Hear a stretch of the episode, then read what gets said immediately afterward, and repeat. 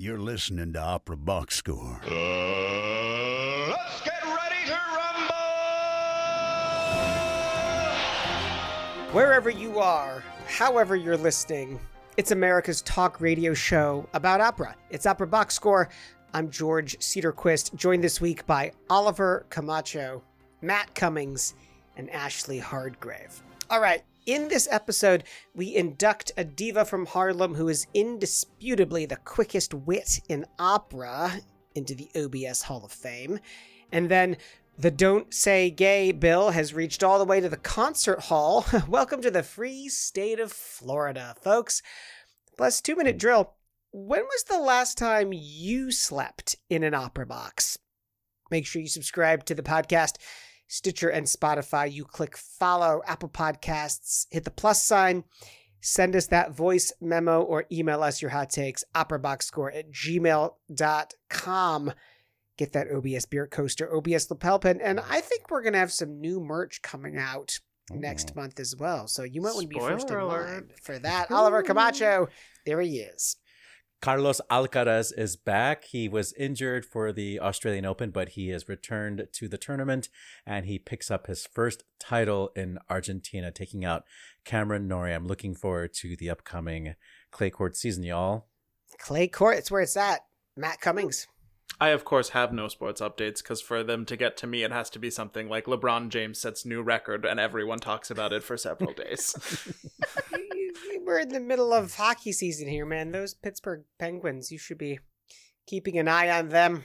Ashley Hardgrave, did you watch the NBA All Star game? You know, I got a couple of clips. Uh, a a lovely little young white man won the uh, the slam dunk challenge, and that was impressive. so yeah, this last weekend was the All Star break for the NBA, but none of this matters. Literally, none of this matters. Everybody, pull over and sit down. I have something to say. I am going to forever henceforth be able to classify my life into BT and AT, which is before Titanic and after Titanic. I finally got to see Titanic last week in New York City. My life is forever changed. It is the most entertaining piece of theater I have seen in calendar years. It's as if they wrote it exclusively for me. George, are you familiar with Titanic? Have you heard the good news? I have not heard the good news. I'm ready to be converted. Oh, ladies and gentlemen of the jury, sit down. This is so exciting. Okay, imagine if in a live musical format, the story of the film Titanic was told exclusively through the music of Celine Dion. Now imagine that Celine Dion is your narrator through the 90 minute piece in a champagne gold column dress and her Farrah Fawcett wig from the Vegas show. Now also imagine maybe Celine Dion was in fact on the Titanic and is telling you the story firsthand. It is perfect. It is the most hilarious thing I have seen in a long time. If you are anywhere near New York City, run, don't walk, see Titanic, and then DM me so that we can talk about it because it is so so wonderful. Honestly, a phenomenal. perfect vehicle to get Ana Gasteyer back on Broadway. Just saying. I, I'll tell you though, she, her Celine is good, but this uh the woman Marlena, I'm forgetting her last name, but the and she's one of the writers of the show the woman who plays Celine Dion is perfect. She is it's the most wonderful like it's not mocking, they're not making fun of Celine right. Dion. It's like a celebration of how wonderful she is and you can tell the woman playing her loves her so much. But it is seriously, I can't I mean, I would fly us all to New York right now on a road trip to like see Titanic if wow. I could. Jeez. Okay, I'm going to look it up after we talk some opera. And now, ladies and gentlemen, this is OBS Hall of Famer, our enthusiastic yet humble salute to a distinguished opera artist who has gone above and beyond to contribute greatly, distinctively, and with grand significance to the art and honor of opera. So, to commemorate Black History Month, we absolutely must talk about one of the all-time greats who has not yet been inducted into the OBS Hall of Fame. We're just going to go a little ways up the road from Tita- Titanic that we just saw to to Harlem, the birthplace of the one, the only Martina Arroyo. Uh, Mar- Martina Arroyo is known for her glorious spinto soprano voice. She was a mainstay at the Metropolitan Opera and all over the world uh, from the late 50s into the late 80s. Um, and she is a force of nature, and we are here to celebrate that life and that career. She is still alive and kicking. Um, she was born in Harlem in 1937 to a Puerto Rican father and a Southern black mother, and grew up in a stable but certainly not wealthy family. Um, but her parents were able to take her to get exposure to the arts and culture in ways that they had never gotten to experience themselves. So, like museums, Broadway shows, films, uh, all of this with education as a really fundamental value. And that is a refrain that's going to pop up again and again um, in Madame Arroyo's life she pursued singing actually like mostly extracurricularly studying privately with her teacher marinka gurewich who was austrian and uh, was also a teacher of grace bumbry. Uh, and she was studying privately on the side while she was uh, pursuing a degree in romance languages at hunter college. Uh, and she graduated at 19 with that teaching degree and this kind Wow. of like do it yourself figure it out find your own path is another refrain that's going to come up uh, like again and again through this life story and i think it's like a lot of what makes her so interesting as an artist and not just as a singer but like as an exemplary human being Are we just learning that she is Latina as well? I guess Arroyo is a Hispanic last name. I knew that. I, I I knew that for a while. She actually talked in one interview how she doesn't really identify as being Latina. She considers her- herself black because that's what people see when they look at her. Um, Hmm. but but but she is Afro Latina. Um, and, and she is uh, like just about a decade younger than Leontyne Price. So we're talking about um, a generation of singers who didn't really consider opera to be a fully serious possibility. The Met had never cast a black singer when she was like starting her studies. Mhm. Uh, she so instead she worked as a social worker for the welfare center while she continued her training. Um, during that time, famously, Marian Anderson is cast in Un ballo in maschera and is the first black singer to sing a lead at the Met. Uh, and so a couple years later, when Martina Arroyo auditions for the Met, she is first rejected, but in 1958, she wins the auditions of the Air, uh, which was what the like National Council auditions were before their the National Council auditions. And she uses the prize money in order to study at this Kathryn Long School at the Met, to study acting, to study ballet, to study languages, to study fencing. And just the way that she created the, her own curriculum of like everything that she might need to know as a singer on stage, like this trend of resourcefulness and overcoming and like finding her own opportunities and, and overcoming obstacles is it's just it's really notable. Um, she makes her first professional appearance in Pizzetti's Murder in the Cathedral in a concert version and gets called out for having a ton of uh, potential. Hmm. And then she uh, she makes her professional opera debut uh, in Don Carlo in 1959. Uh, she her voice does at least. She is not on the stage because she's just playing the celestial voice. Um, and that was at the Metropolitan Opera, and that was that would have been four years after that color barrier there had been broken. From there, she mostly goes to Europe and builds up her resume, gets her big break in 1963 uh, as Aida in Zurich.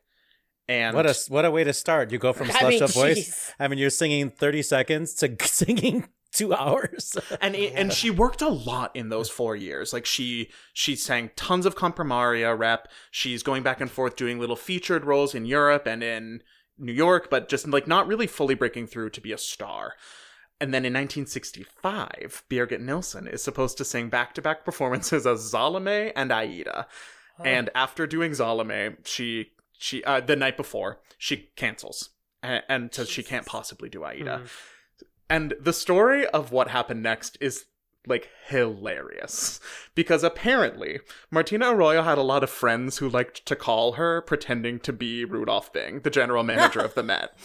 So when she gets this phone call saying that Nilsson isn't going to go on and she has to go on as Aida, she thought it was a prank. And so she answered by saying that she normally takes her mother to the afternoon uh, movies on Saturday, but that they would probably be done in time for call time. Uh, and then she finds out that uh, it is not a joke, and in fact, she is going on for Aida right then and there. Um, another refrain that's going to pop up throughout the story of Martina Arroyo's life is uh, that she is so funny. She's like she is just kind and she's witty. And so sh- what she says about this performance is that you nobody replaces Birgit Nilsson. You just sing for her for that night. Um, Fair. Deeply but that fair. That's really selling her short because the ovation is out of control. She gets rave reviews, and that is when her star really takes off. So Uh, you're saying that she stepped in for Birgit Nilsson at the Met? at the Met. Holy moly! Yes. I mean, what were they thinking? I mean, that feels like a a Peter Gelb move to like say, oh, one night you'll sing Salome, the next year you'll sing Aida. But like, if we'll create a- anyone could do it, wouldn't you think Yeah. that it's Nilsson? no, no, for sure, for sure. So And and so by this point, like Aida is of course a signature role for her. She's a black spinto soprano in the '60s with great high notes, and she sings it so well. Um, so let's hear. I've talked enough about Martina. let's hear. Uh, I mean, I haven't. We will keep doing this for a while. But before I talk more about her, uh, let's hear a clip of what that Aida might have sounded like. This is an excerpt from uh, the Act Three aria O Patria Mia.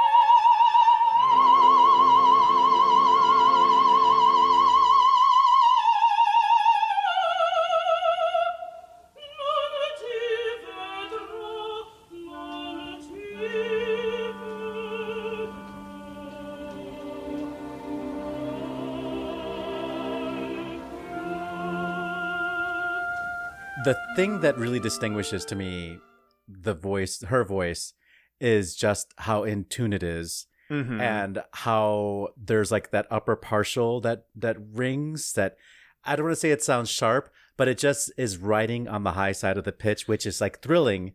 Uh, but it's also like very, very head centric. The town, you know, you don't you don't get chest voice in that. Yeah, I think of her voice as like gleaming. Like there's hmm. kind of a smoothness and a roundness on the back end, but like that bright shine, especially in the upper the upper high to the very top, like it just takes over and it is this absolutely like refulgent sound that kind of overwhelms you at times. Uh, we'll talk about this a little bit more later, but her recording history doesn't talk doesn't come anywhere close to the uh, span of roles that she's then asked to do from like the mid '60s into the '70s. She does the Ballo Amelia, she does the Boccanegra Amelia, Madame Butterfly, Donna Anna, Donna Elvira, Lady Macbeth, the Trovatore Leonora, the Forza Leonora, Liu, Turandot, Maddalena from Andrea Chenier, Santuzza, Gioconda. She's the first black person ever to sing the role of Elsa in Lohengrin she like doesn't just stick to this uh Italian and French repertoire. She sings Ariadne, she sings Tosca, uh, she sings a lot of concert work. She was a favorite of Leonard Bernstein. She recorded the Missa Solemnis with him. Uh, she records Schoenberg's Gurrelieder. She uh, is part of the premiere of Stockhausen's cantata Momente. Sorry, Weston, not a clip One because you're not on this show, but I will talk about it. Uh, she premieres uh, the uh, Barber's Andromache's Farewell in the 60s. Oh. There is a there is a recording of her singing it in the 80s, like 25 years later. It still sounds incredible. But just p- pause right there. Like, I mean, the roles that you named uh, up to Ariadne, you know, are roles that her voice type would sing. I mean, maybe Turandot more than Lu- Liu, but um, when we get to like Gurrelieder and Stockhausen and even the Barber, uh, this is saying something else. This Yeah. is saying that she's she has excellent musicianship because you know you normally don't put people who are like straight opera singers into that type of you know those types of situations. You know. And what I think is so interesting about that too is that she uh she sings with a ton of line. And so I think that's part of why she why that Italian repertoire like sits so well in her voice not just from where it sings not just for where the tessitura is like the high notes are very friendly notes for her. Um but she sings with a lot of like propulsion and thrust like whether it's forward or kind of in reverse we'll talk about the, uh, like i'm going to come back to that but to be able to switch that idiom from italian which is so line focused so melodic centric like even when you're talking about verdi and puccini to do that kind of like pull notes out of nowhere music and to do it well like it's extremely impressive and pretty rare to have people who can do both well. And like she got rave reviews for this new music that she's premiering. She did have a little bit of a reputation at the beginning of her career as being kind of a cool singer someone who was focused more on the sound than the drama uh, or or movement around. But I'm not really sure that I buy that as like an overarching description of her as a singer, and certainly not of her career arc. Um, for one thing, I think that this tends to be a criticism that people who um, lack imagination throw out at people who don't fit their preconceived expectations. Um, and it gets it, when it gets brought up, it's early in her career when she when she's younger. And so even though she acknowledged that she isn't necessarily a natural actor and it took work, like it is very clear from listening to her talk about her artistry to to like reading through her resume about what she did that she puts in that work uh, like she seeks out acting coaches and Hmm. practices like just her blocking and just her intentions in it like be outside of the music on her own time in her own apartment like really trying to get to the heart of this There's a self awareness Yeah. there, and I have. To, I'm, I'm sorry, actually, I'll say this really quickly. Just two weeks ago, she was interviewed uh, when they were broadcasting her Lady Macbeth, uh, the archival Lady Macbeth, and uh, Debra Lew Harder interviewed her, and she says, "You know, I'm not." I'm not the best actress. She says, like, you know, like I had to work at that stuff. You know, I sang it my way. I did it my way. But if you want to find somebody who's really going to like sink their teeth into that acting part of it, it's not me, you know? Uh, so I would just appreciate that she knows what she brought to the table, you know? But it's still very much in that spirit and vein of what Matt mentioned of like figuring it out, getting the job done. It's like understanding and being self aware enough to understand my musicianship is at this level. In order to be the effective storyteller I need to be, I need to work on these acting chops. And she just, she would, I mean, I'm not sure anybody told her she needed to go do that and seek out coaches. She just went and did that herself. And I can't imagine that level of the game. Divas that I could think of right now who get hired to do this type of music, uh, taking the time to like work on it. Right. yeah. Whatever do you mean, Oliver? Whatever do Yeah. you mean? She talks a lot in one interview about how everything that seems natural, everything that seems organic is just work. It's just practice. It's practice to the point that it Ugh. feels organic. That is Um, a gut punch, but yes. And Mm. you can really hear that, I, I think, especially in her singing when you're talking about things like her rubato. Her use of rubato is so bold and just so incredibly incisive. Uh, the way that she switches between like pushing a line forward and like driving the thrust of it versus like kind of pulling back and luxuriating in the sound like on a dime is Yeah. is really impressive and the effect is kind of overpowering and when you when i say that out loud it sounds like i might be describing like an egotistical singer or someone who just like likes to hear the sound of their own voice but i don't think that that comes through at all when you listen to her singing um it, it it's just an elegant sense of the rubato and the phrasing and like understanding whether the phrase is moving forward or it needs to stay for a minute to like fully sink in and the next clip that I've chosen, I think, really, really demonstrates that like push and pull. Uh, and it's from the first aria from uh, Il Trovatore, Tace la notte placida.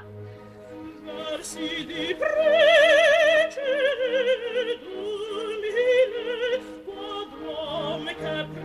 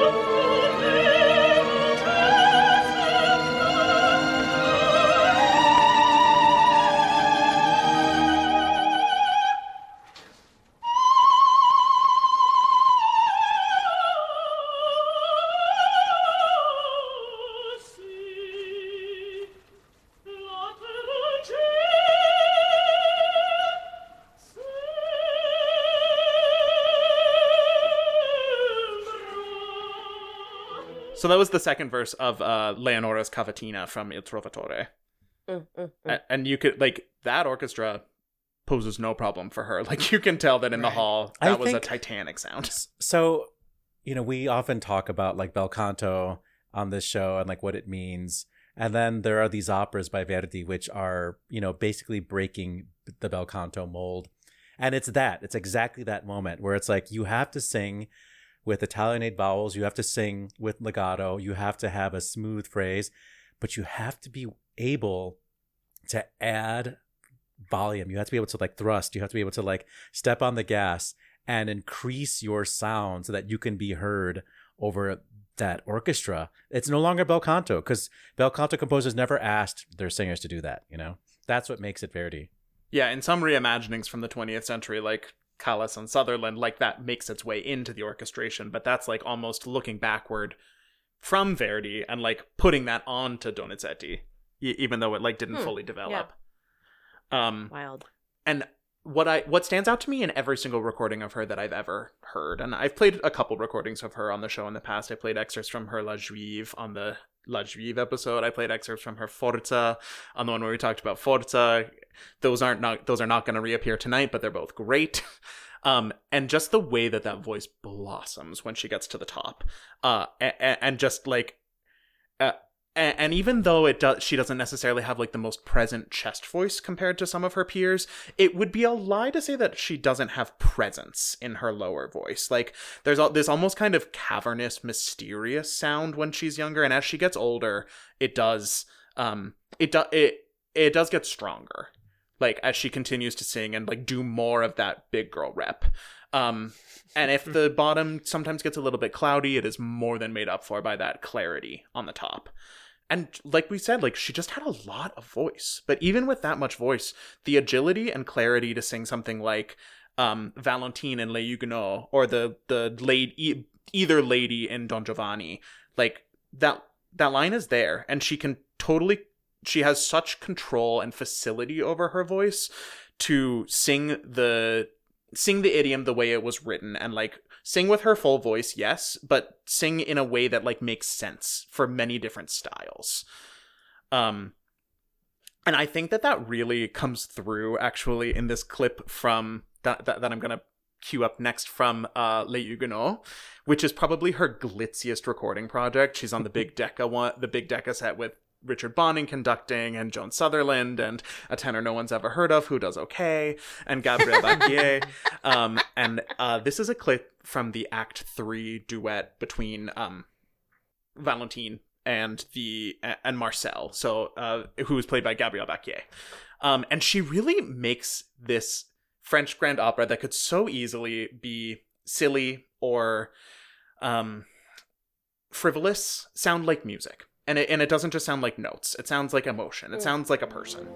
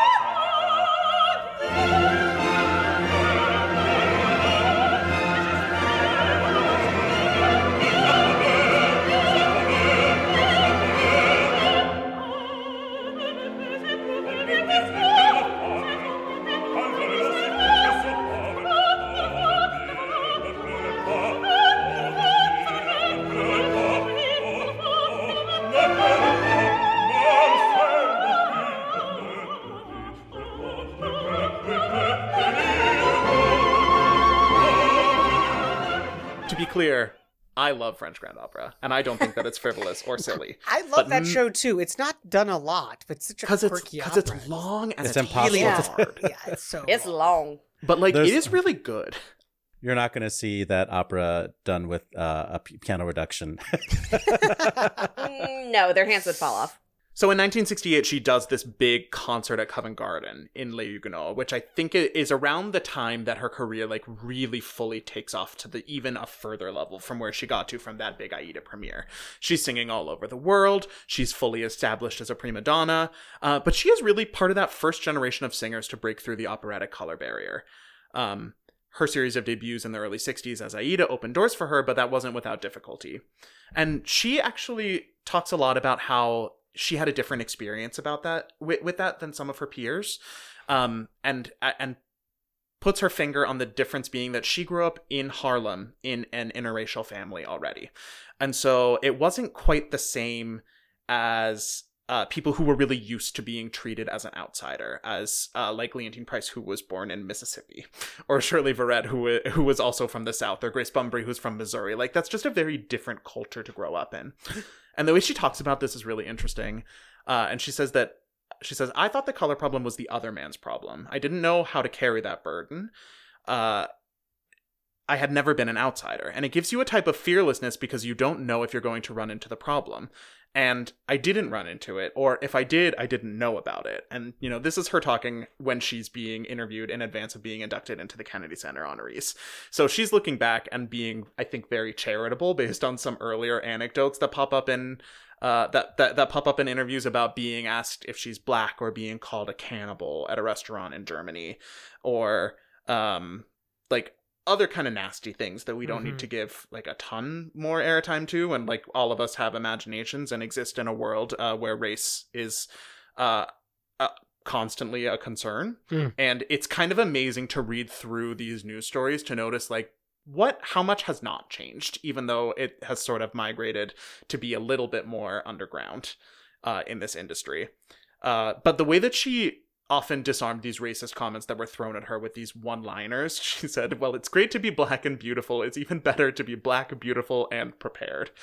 Um, Woof, and that's pre- awesome. she like she's very honest about the fact that people in the 70s like confused her for Leontyne Price all the time. Like there's a famous story of her telling the Met doorman, "Oh no, I'm the other one." And there's another version of that story where someone says, "Oh," where she says, "Oh, I'm not Leontyne Price, I'm Riri Grist," who is like a, a teeny tiny petite little coloratura soprano. Like look couldn't look anything less like Martina Arroyo other than the color of their skin. But that really goes to her personality and wit, which is just such a key element of her persona, in addition to her singing. People love Martina Arroyo. She's so down to earth. She never like puts on airs. She is so with it. Like throughout her entire career, she is the fastest person on the buzzer, the fastest finger on the buzzer, um, and just like always has a line prepared.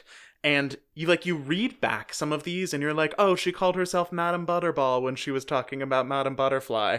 Like good one. But when you actually like sit down and listen to an interview with her, it's not just like a one-liner here and there. It's like joke, joke, joke, joke, joke. And they're so disarming and they are so funny.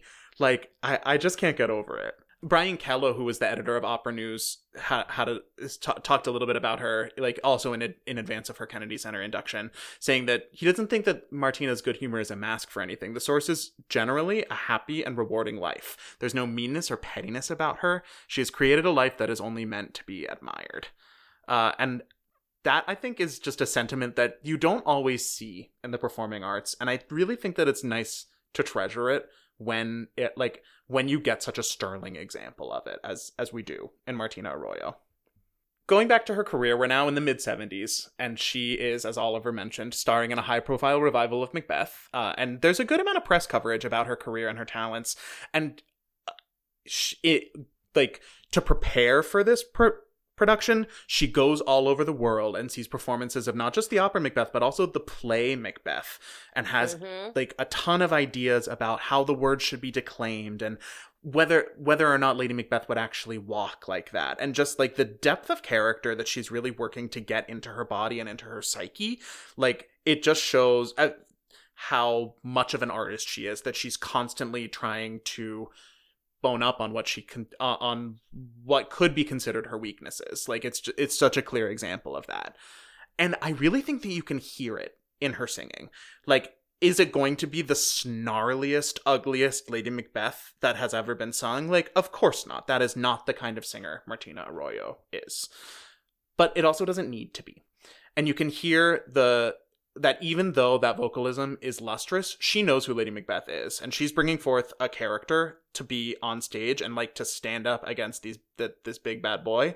And there is a fierceness in her delivery of the text in this aria that I don't think that you hear in uh, some of her other work. So let's hear a clip of that from that performance of Macbeth.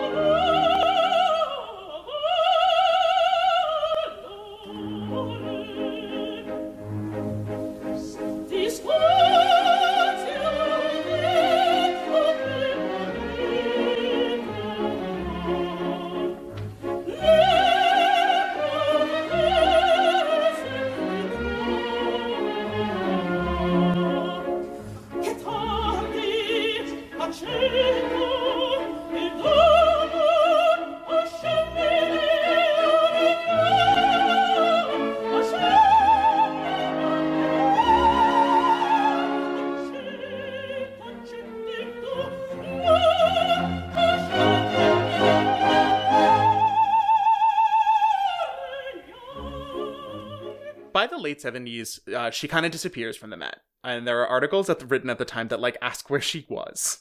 Uh, and she claims that it was more of an oversight in the transition to the Levine regime. Yikes.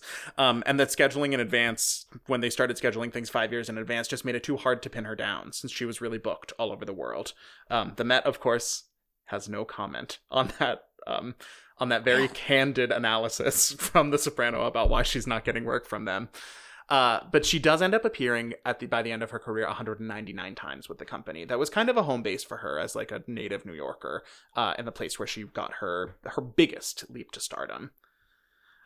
She begins to expand her career beyond just this uh, the stage. She's appointed by Gerald Ford to the National Endowment of the Arts Council, serves on the boards of Carnegie Hall and the Met Opera Guild, continues doing concert work. Uh, she retires from opera in 1989, but returns in 1991 for the premiere of Leslie Adams' opera Blake about a slave family to a role that was written with her specifically in mind. Like, how can you? Uh, and of course, she couldn't say no to that. Like, that to just honor the kind of living work in a composer, like, it is very in. It's very much a continuation of the the artist and of the person that we've seen throughout her life. Uh, in 2003, she starts a foundation that turns into the Prelude to Performance program, and it's really focused not on, um, it's not a company and it's not voice teaching, but it's about comprehensive performance. She gets the idea from a role preparation class that she's teaching at Indiana University and just like fully builds it out to the point where they're presenting up to two operas a year. Uh, and that and many up and coming singers like whose names we are starting to know, like Patrick Guetti from the the recently was in that program. Uh, other names are escaping me at this moment because we're talking about Martina Arroyo. Uh, but but it is it, the program's still up and running. Like she's still there. She's still teaching. Education is a is a refrain for her that we keep coming back to. Uh, in and in 2013, when she is inducted as a Kennedy Center honoree, she, her introduction is given by Justice Sonia Sotomayor, uh, Sure. who says, "Long before a diva took on a different meaning, it was used sparingly to describe only those opera singers who took us to another world. That's the kind of diva I'm talking about. That's Martina Arroyo." And it's just such a such an apt description of her. It would be it would not be true to say that she didn't leave behind any recordings from this great career. Like there are a couple recordings. Like I talked about the Juive, I talked about the Huguenots. Um, there are two Don Giovannis, one uh, with Böhm where she's singing Elvira, and one with Colin Davis where she's singing Donna Anna, uh, which kind of gives me ideas that it would be great to have like a, a Grace Bumbry where she's singing the Aida duet situation with herself, Yeah. with like Hmm. Martina Arroyo singing both ladies in Mozart. Oh my god. We can make it happen. Holograms. There are there are studio recordings of Vespri Siciliani, Forza del Destino, and Ballo, but beyond that, like it's it's a lot of pirates, and and there are a couple broadcasts of her on the, that are on the Met website. There are there's there's a pirate of Aida, there's a pirate of Trovatore, there's a pirate of Don Carlo, and the Meyerbeer L'Africaine. But when you are looking at a at a singer like of this caliber and of this level of talent and ability and just like a voice of this quality. The fact that there are not more recordings for people to get to know her singing like is a tragedy. And, and not only are there not very many recordings but like many of them have not made the jump to digital yet or even to compact discs yet. Like she has one recital album and it, i think it's only ever been printed on vinyl. I don't think it's made the jump to be like to ever have been um pressed onto cd and the fact that recordings of her are just so hard to find like that that's why i really wanted to shine a spotlight on martina arroyo as a part of this uh, as a part of our hall of fame because i know that people know her name. People know who she is. People people are aware of her as a singer and people may have heard clips of her here or there but you have not heard as much of her singing as you should unless um, you're a member of this panel just before we close it up, I want to name a couple of Prelude to Performance alumni: uh, tenor Noah Stewart, uh, bass baritone Ryan Speedo Green, Hmm. soprano Michelle Bradley, soprano Leah Hawkins. So, uh, and I, I know two people who did the program and consider Martina Arroyo to be a friend, even though they did the program like ten years ago. You know, she's still close with all of her with all of her students. Yeah, and, and I really think that that just speaks to how she's not just an incredible singer, but an incredible person. That humanity is present in every interview, it's present in any appearance that she makes, and it is present in her singing as well. She's not just a natural talent.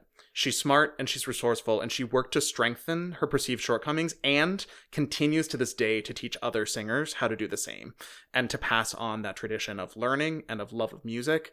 And on top of that, her singing is never less than sensitive and gorgeous, and she has a, such a wide variety of colors and a real intelligence about how she deploys them. And I really think that that all comes through in uh, this clip that I picked for our outro. But before I jump to that, I want to open it up to the panel to see if anyone else has any other closing thoughts. I got the chance to connect with her very briefly once, right when Prelude to Performance was like just becoming a thing. Um, not to uh, date myself, but I was in graduate school at the time that this was starting to sort of get off the ground, uh, and so she she made a brief pit stop at my at my school at the time, and she the the wit that you speak of. I, I don't think it'll surprise anybody that I respond very much to that behavior and that brightness. and she she absolutely I I didn't know sadly I didn't know enough about who she was at the time. Um but I do remember her being this really bright light in the middle of the room and she was whip smart and so funny. She made me giggle and at that point I was like who is this woman? Uh and so that personality really does yeah, it shines through. I just want to say if you can get your hands on the video of the 1983 Met Centennial Gala, and she sings um, the Aida Amneris duet with Mignon Dunn. Uh, oh here, my god. here are two singers who are just, it's like park and bark. Yes. They stand and they deliver, and everything is in the face and everything is in the voice. And it's, it is so dramatic. And they're just there in their gala gowns in front of a gold curtain. And it's the best version of that duet. So to take you home in all of Martina Arroyo's resplendent glory, uh, from the celestial voice all the way to the Grand Dame of France, Queen Elizabeth, uh, here is Martina Arroyo singing Tu che le vanità from a live performance of Don Carlo.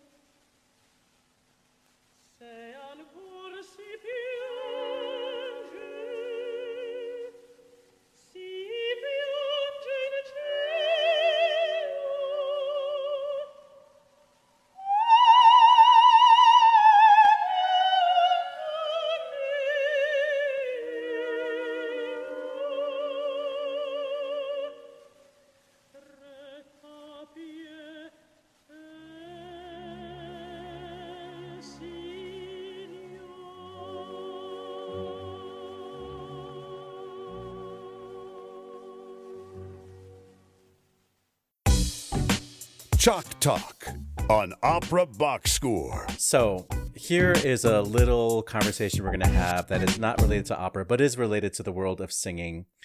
Um, on uh, Monday night, after we recorded last week, uh, I saw somebody share a Reddit thread uh, about um, a Christian college uh, called Pensacola Christian College in Florida. And uh, the thread starts off with the student who goes to this school uh, trying to describe what the King's Singers are, the male a cappella ensemble from uh, alumni of the choir of uh, King's College, Cambridge, that started, what, 50 plus years ago. Uh, so this Reddit user tries to describe what King's Singers are because he or she did not know who they were. But uh, goes on to say, uh, My college is openly anti gay. It's very common knowledge, and a gay lifestyle goes against the core values of the college. They'll even talk about it in the chapels and, mes- and messages, but that is clearly their right and not where the problem lies here. Apparently, the people who booked the King's singers did not do their due diligence, and several of the students here found out that one of the singers in the group is openly gay. The students started spreading the word around campus, and a group of parents got a hold of this information and started contacting the school by the dozens, extremely upset that their kids, who are forced to attend fine arts and listen to the King's singers, will be listening to a group that has a gay member. The staff then made the decision to call the entire thing off to appease the parents, and because they didn't realize that they had invited someone who was openly gay to their Christian college. The true problem with this is that the singer wasn't coming here to wave pride flags or to openly speak about his lifestyle and sexuality. He, along with this entire group, was being paid to provide entertainment through song to a group of over 4,000 college students. The college also vetted and listened to every one of the songs they were to perform to make sure nothing offensive was sung. And the college decided to cancel the entire event just a few hours before the whole group, before before the group was already uh, was ready to perform and they were already on campus rehearsing. Uh, this just happened today, and there is already mention of it over social media from some of the college students, and that's where the thread ends. And Yeah. I saw just when it was snapshotted on uh, that day, there were already 227 responses, and so uh, the ca- the concert was canceled, and word of it got around. Uh, the King's Singers even realizing that there was some you know talk that was boiling up on social media decided to release a public statement And in the public statement, they start by saying, We were deeply saddened that our concert at Pensacola Christian College was canceled at two hours' notice on Saturday, February 11th. The school gave its reasons for cancellation as concerns expressed about the lifestyle of members of the group. It has come become clear to us from a flood of correspondence from students and members of the public that these concerns related to the sexuality of members of our group. We have performed at Pensacola Christian College before, and we entered in the, into the engagement in the knowledge that this is a fundamentalist Christian institution. Our belief is that music can pr- build a common language that allows people with different views and perspectives to come together. This is the first time that anything other than bad weather, the pandemic, or war has caused a concert cancellation in our 55 year history. Unbelievable.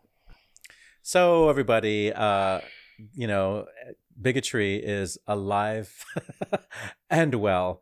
And uh, you know, I've always wanted one of the King's singers or all of them to be gay, and I never knew who was gay because uh, it's not it's not clear because you know they're English, you know. Um, so yeah. Anyway, we wanted to pass over to Ashley, who uh, will be will be our uh, our voice of rage.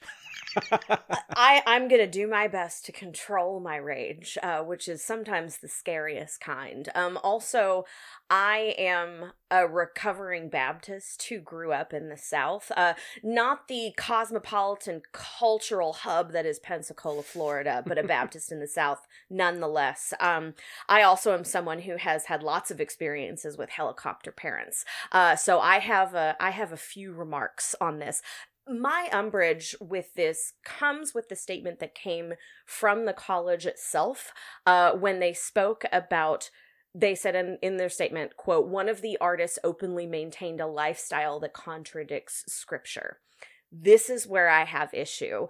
Uh, in terms of the actual scripture, uh, I read the same Leviticus that they did, and the heart of their claim that the Bible forbids forbids, excuse me, this sort of lifestyle that is you didn't do your homework. That is poor biblical scholarship that is inflicted with a little bit of cultural bias, you know, bias. The things like Sodom and Gomorrah and the Levite concubines and judges, those are criticizing sexual violence, not homosexuality. The types of things that are condemned in the Bible are very different than the committed same part same-sex partnerships that we see today. Do not come at me with that lie with a man thing that often gets beat over the head of people that are trying to have the Bible says no gay argument. The thing is, that scripture in particular is about incest and continuing family lineages and retaining the distinctiveness of Israel as a nation. All of those things are incredibly problematic. That is for another show.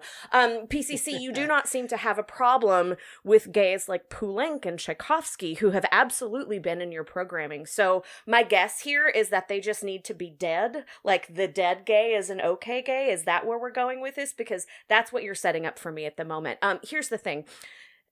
PCC is a private institution. And with that comes the, you know, luxury of being able to choose the programming that's on their campus. That is absolutely fine. But like, be honest about it. Come clean about it. Don't blame scripture for the choice. Just say that you don't like it. Just say that you're not comfortable with gays. Or better yet, remember that all of us, per the book that you lean on so hard, are fearfully and wonderfully made. Even you and even those gays. So let, re- rem- let me remind you of your book that you lean so heavily on, Romans 8:38, which says nothing can separate us from the love of God, not even canceling a concert. I mean, these guys have got to be some of the smartest people in the world, right? They went to Cambridge. I- I'm trying to think, like, so there they are, the show's canceled. It's like, well, here we are in Pensacola, lads. What do you want to do? do they do they like go to a basketball game or just go to a bar? Or, They know? went to a gay bar for they sure. went to a gay yeah. bar. it's right across the street from campus, right? And they were paid. I, if if I'm reading all the the right threads, is that they were still paid for the gig. Good. That that's the understanding. I mean, they're they're under a performance contract, uh, Right. whether or not you know the contract or sorry, the concert even goes on. It's still it's just so. It's it's the hypocrisy of leaning on the word scripture Right, that always right. really grinds my gears with these sorts of things. And it's like you you knew you knew ahead of time. So it's not necessarily that you magically remembered the two hours before the concert. Oh no, scripture says we shouldn't do this. It's that you bent to pressure from parents who Right. use that excuse of Right. scripture and then you Yeah. were reactive instead of proactive. Let us know what you think. Send us that voice memo or email us your hot takes on this story or anything that we're talking about on the show. OperaBoxScore at gmail.com. Get your voice heard. Two minute drill right now. This just in the two minute drill. All right, listen up. Here's everything you need to know about what happened in Operaland this week. The dance world was shocked when a leading German choreographer smeared dog feces into the face of a critic in revenge for her negative reviews of his work. Hanover State Opera said Marco Goecke's actions had been hugely damaging to its reputation and came to an agreement with the choreographer that he should step down from his post as ballet director. In response, Goecke said the reaction had been, quote, a bit blown up. The Philadelphia Orchestra and Kimmel Center have been hacked. The organization experienced a cyber incident that has temporarily impacted network systems, crippling ticket sales and box office functions at the city's largest arts presenter. The orchestra went on to say, We assure patrons that all performances will proceed as planned. The English concert is set to record over 600 works by Handel as part of a project entitled Handel for All. The project will feature an online library that includes recordings, live performances, resources to improve accessibility, and resources for academic institutions. This is a really exciting moment, and we are thrilled to be embarking on this ambitious journey to film all of Handel's incredible music, artistic director Harry Bicket said. And George can't even name five of them. Oh, ah, Ashley, you don't mean that. Pretty Yende, Sir Bryn Terfel, and Roderick Williams will be among the performers of the coronation of King Charles III at Westminster Abbey this May, which will include a newly commissioned coronation anthem by Andrew Lloyd Webber. The Finnish National Opera made history as the first opera house to use immersive technology throughout the entire production process. Two years ago, the company began working with Helsinki based virtual reality technology company Varjo on a project to build what's called a digital twin of the performance hall, allowing stakeholders to see a highly detailed simulation. Stimulation, simulation of There the it is. space and the performance, including set designs, performer placement, and lighting. The company estimates that the digital twin, which enabled design elements to be perfected before labor and materials were committed, saved 75,000 euros and 1,500 hours of labor. An update on last week's report on the winner of the Houston Grand Opera Arias competition. After mezzo soprano Natalie Lewis was named the first place winner, Sarah and Ernest Butler stole the show by announcing a $22 million gift for the company. HGO General Director and CEO Khori Dastoor announced that the Butlers had just made the largest ever single gift to the company, and in recognition, the HGO Opera Studio for Young Singers was renamed after the pair. Airbnb is honoring the Phantom of the Opera, Broadway's longest running show, by inviting two guests to spend the night in Paris's historic Palais Garnier, the venue that inspired the beloved novel and musical. They'll transform the Box of Honor spelled O U R, into a bedroom. This prestigious box, once reserved for dignitaries, will be decorated in red and gold with design elements inspired by the musical. And plastic sheets, I'm sure. Cue music. It's the Rapid Fire Awards roundup. George London Awards. Congrats to countertenor and friend of the show, Aryeh Nussbaum Cohen. Congrats also go out to soprano and friend of the show, Elena Villalon, for her Encouragement Award. American Academy of Teachers of Singing, or AATS, has recognized Joyce DiDonato's album Eden with a 2023 AATS award. The award is in recognition of artistic projects that model engagement and activism and that highlight the importance of community. Congratulations to countertenor Daniel John Taylor as the first recipient of Canada's inaugural National Medal of Music.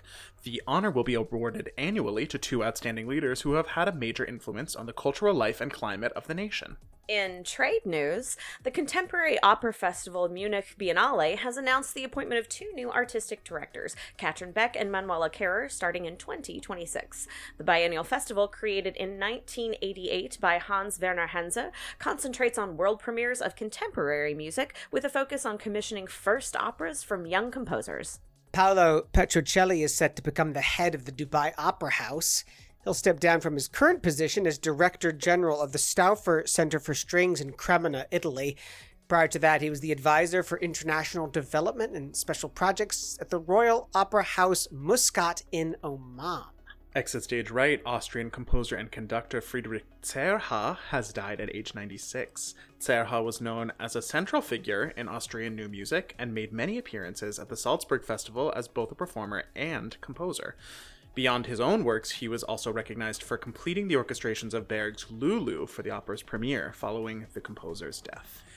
And on this day, February 20th, in 1648, it was the birth of English composer John Blow. In 1666, Francesco Cavalli's Pompeo Magno premiered in Venice. In 1724, Julius Caesar, an opera by Handel, just one of four operas he wrote, premiered in London. In 1768, uh, Giovanni Paisiello's Alceste and a Buddha, or Olympia, premiered in Naples. Francesco Bianchi had two premieres on this date in 1781, Arbace, and in 1798, Cinna. In 1816, an opera called The Barber Seville by Rossini. I know, premiered in Rome. In 1907, Nikolai Rimsky-Korsakov's The Legend of the Invisible City of Kitezh premiered at the Mariinsky Theater. In 1939, it was the birth of tenor Giorgio Merighi. In 1942, Giancarlo Menotti's The Island God premiered at the Met. And happy birthday to Riccardo Chailly, born this day, February 20th, in 1953. And that's your two minute drill.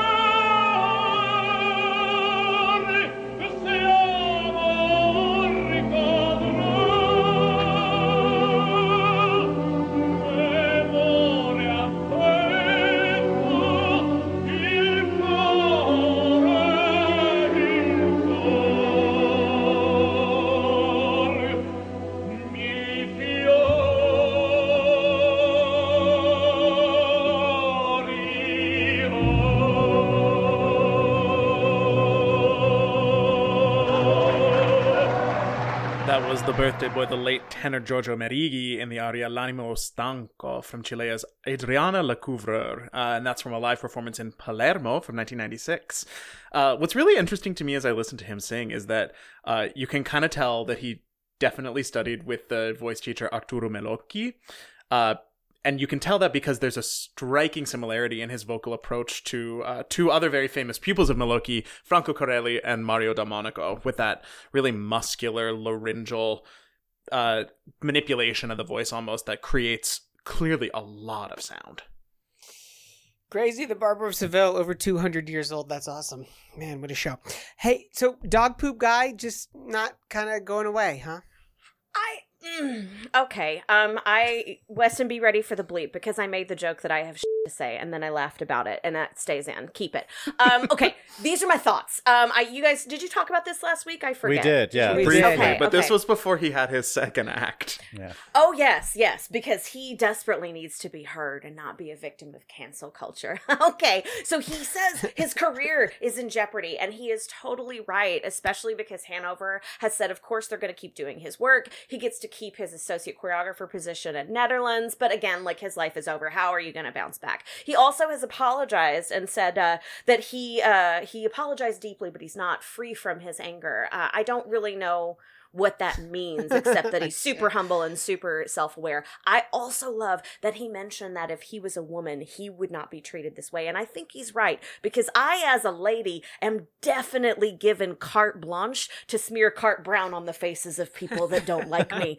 So I really love, I really love where he's going with these things. He says he's open to criticism, especially that time that he repeatedly called that critic over and over again and emailed him. And then he said he was a coward for not responding. So again, he's like super self aware. Okay. No, he doesn't I- use email and is being canceled. So I think you have some facts that you need to correct, Ashley. I get okay here. Okay, to be fair, his mother is sick. His dog is sick. I am terribly sorry about that, and it really sucks. But I am not going to be separating the art from the artist in this uh, in this situation. The way that the critic Huster had to separate the dog caca off of her face. Uh, Oof, so if I j- he uh, is being canceled uh, with all of the seven hundred other jobs that he has, then we uh we all should be so lucky.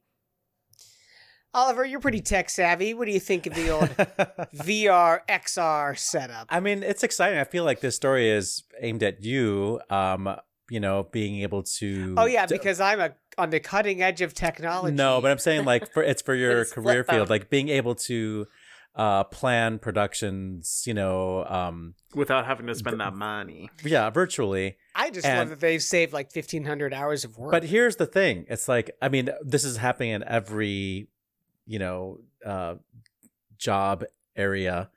That was a great use of vocabulary. Um, how technology, especially you know, predictive technology like AI stuff, uh, is going to start taking people's jobs away, like writers. and now maybe lighting designers and maybe you know you got that contractor who's like on the lighting crew or like the contractor Right, who's like on right? you know, they go in there and they like bill you for one hour, even though they know, oh, you're going to need this and this. They know it even before they even walk in the door, but you're billed for that hour uh, because that's the minimum amount of work or two hours, you know? hmm So is this type of, uh, you know, technology going to start, uh, you know, cutting into people's pockets, you know, and uh, people that work uh, in on these crews, you know? They saved so much money, but where was that money going to? Uh, union people, I imagine. At least in the Right. U.S., it'd be union people. you know? Yes, well, it should be. It should be going to union people. I don't. I don't believe any of that. The whole VR XR thing. Not a fan. Never will be a fan. Won't touch it. Nor would I ever sleep at the Paris Opera. Okay, so that's it. That's what you're saying. It's like you you're not going to use technology to help work on a collaborator on a project. Let's say they ask you to, you know, uh, direct a show in England, and you can't get there until rehearsals start, and you need to meet with the designer, and you have like these digital models that you do your blocking on them. You know, I'm. uh, That, that's not. Well, first of all, that's not how I work. But like, It's a slippery slope, George. You never know where it it, is a very lead. slippery slope. I, I just don't. People to people. That's all I'm gonna say. Is like I, I have yet to see how like virtual reality can help me like explore the world of the design. I, Well, I guess you haven't ever worked with a big chorus or lots of uh, extras. Like when you stage an opera like Nabucco, you really just got to be able to direct traffic and figure out where people are going to get on you and off stage. but but I Fair, don't see yeah. how this technology helps you uh, achieve that any better. You can see what they look like in all their places before you actually have people there who you're paying to be there to be there. So it's like kind of like so. Wait a second. Okay, wait a second. So it's basically like a video game. More or less. yeah. Okay, I like video games. No, no. Oh, I look who's changing his tune. I, I played some. Okay, you Mario wanted in my you wanted to talk about uh, sleeping at uh, at the opera. Well, Let's wrap I- this up. The last uh, I asked, you know, when was the last time you slept in an ox- opera box? It was like, oh, a couple weeks ago at the lyric. I'm kidding. I'm kidding. I never get into the boxes at the lyric. I mean, honestly, if you're really gonna do the whole Phantom of the Opera thing, you should make them sleep in the basement. That's my hot take. Mm. They have to sleep in the lake on a boat. So they take one reservation. Uh, J- just to be clear, so March first, uh, noon Eastern time in the U.S. That's when you can make your reservation for this. Step one. aside, Ticketmaster. There's a new catastrophe in town. and they're only taking one reservation at 37 euros. So you need to be online at 11:55 Eastern, ready to go with your clicker finger if this is what you want. And I say vaya con Dios. Best of luck to you. it won't work. It won't work. This is why they need VR, right? Let's wrap this show up. Good call. Bad call. On Opera Box Score. Time to wrap up this week's show. Good call, bad call. We're going to get straight down to it, starting with Oliver Camacho. So earlier today, I found out that I'm going to talk to the Timothy Chalamet of early music, lutenist Thomas Dunford. I you don't even know how excited I am about it. So just to prepare for my interview, I'm like listening to all his recordings, and I went back to his 2013 recital with uh, Iestyn Davies at Wigmore Hall. Uh, the name of the recital is called "Flow My Tears." Uh, it's on the Wigmore Hall label, and it is exquisite. I am so jealous of Iestyn Davies and anybody else whoever gets to sing with Thomas Dunford in recital. He is like optimal uh, accompanist and so pretty, so so pretty. Matt Cummings. I mean, my good call is how much Martina Arroyo I've been listening to in the past couple days. But on top of that, uh, there's a very cool story in the Times that we'll put in our show notes about uh, Eugene Birman, a Russian born composer who is trying to create an opera. Uh, that is a response to Russian propaganda about the war in Ukraine, uh, and just peek a little bit behind that Iron Curtain. So be sure to check that out. It's a good read. Ashley Hardgrave. Listen, I can't stress this enough. If you are anywhere near New York and love a musical theater spoof, you need to see Titanique. It is so wonderfully ridiculous. Uh, Constantine Rousouli, Marla Mindelle, who plays uh, Celine Dion, and Tye Blue are the composers. It is the funniest, silliest, most absurd thing you will see. At least for the next few years, do it. Go to New York. It's at the Daryl Roth theaters. Uh, if I can sweet talk George into doing it, we'll put a YouTube link up on our site. Uh, I cannot believe that I have to read this story again, which is yet another town decides to attack the homeless with opera blaring from the speakers of their convenience store. I, I, I feel like the, This the is a bad call. folks. This is a bad call, by To the be way. I- clear. I- yeah, just to be really clear, I feel like the Philly folks could be way more inventive. I mean, there's some really horrible people in Philadelphia. Sure, surely, surely they can come You're- up with something. you're telling me. that, you know? Yeah. Or I don't know. Maybe they could actually take care of other human beings. That's it for this week's edition of America's Talk Radio Show about opera. Make sure you subscribe to the show wherever you get your podcasts. Send us a voice memo or email us your hot takes. Opera Box Score at gmail.com. And find links to stuff that we've talked about at the website operaboxscore.com. It's also where you can put your money where our mouths are. Give back to the OBS on our donate page.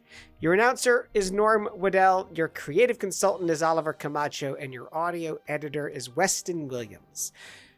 For co hosts Matt Cummings and Ashley Hardgrave, I'm George Cederquist asking you to continue the conversation about opera as you debate the finer points of biblical scholarship. We're back with an all new show next week, plus, you get more opera headlines, more hot takes, and more high cheekboned homos. Join us.